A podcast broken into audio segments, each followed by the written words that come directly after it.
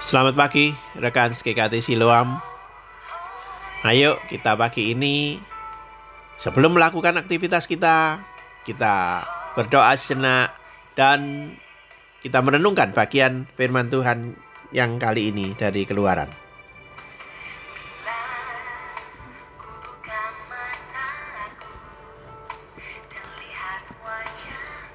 Keluaran 14 ayat 10, 13, 14 Ketika Firaun telah dekat, orang Israel menoleh. Maka tampaklah orang Mesir bergerak menyusul mereka. Lalu sangat ketakutanlah orang Israel. Dan mereka berseru-seru kepada Tuhan. Tetapi berkatalah Musa, Tuhan akan berperang untuk kamu dan kamu akan diam saja. Orang, orang Israel belum berjalan begitu jauh ketika mereka melihat Firaun beserta pasukan dan kereta-kereta kudanya sedang mengejar mereka. Ya tentu saja mereka merasa tidak berdaya. Dalam ketakutan yang seperti itu, mereka berteriak-teriak kepada Tuhan dan menggerutu kepada Musa. Sesungguhnya di saat-saat yang seperti itu, justru ditantang untuk beriman dan berdoa kepada Tuhan. Tapi justru pada saat itu mereka malah seakan-akan mau melarikan diri tapi tidak bisa, mau berontak tidak bisa, menyalahkan Musa yang diutus Tuhan.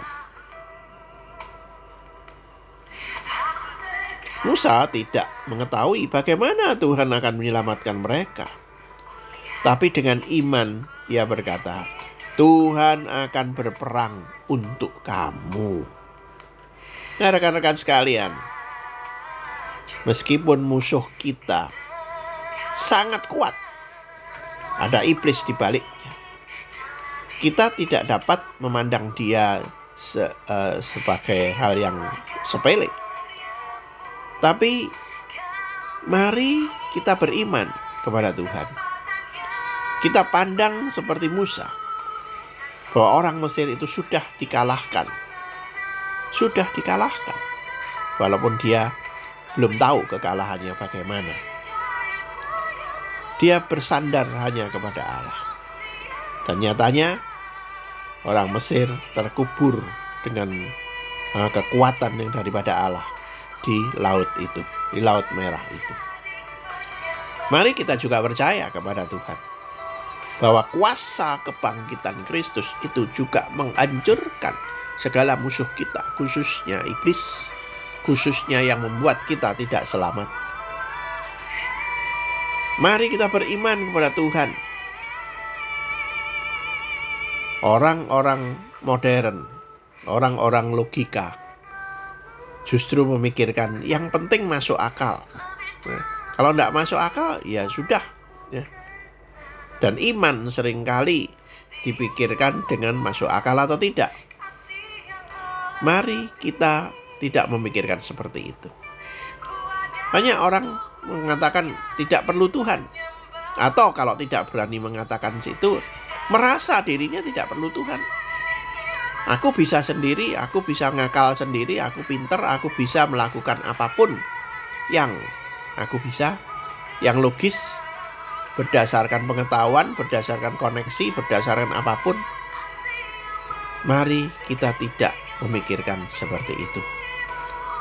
Mari kita bersandar hanya kepada Tuhan. Tuhan mengizinkan berbagai kesulitan melanda hidup.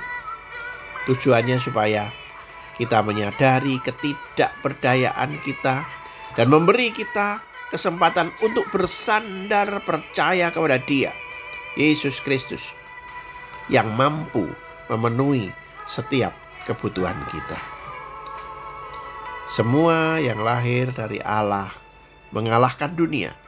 Dan inilah kemenangan yang mengalahkan dunia, yaitu iman kita. 1 Yohanes 5 ayat 4. Nah bagaimana dengan kita?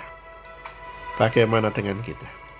Mari kita beriman kepada Tuhan Yesus Kristus sebagai juru selamat kita satu-satunya. Amin. Selamat pagi. Tuhan memberkati kita semuanya.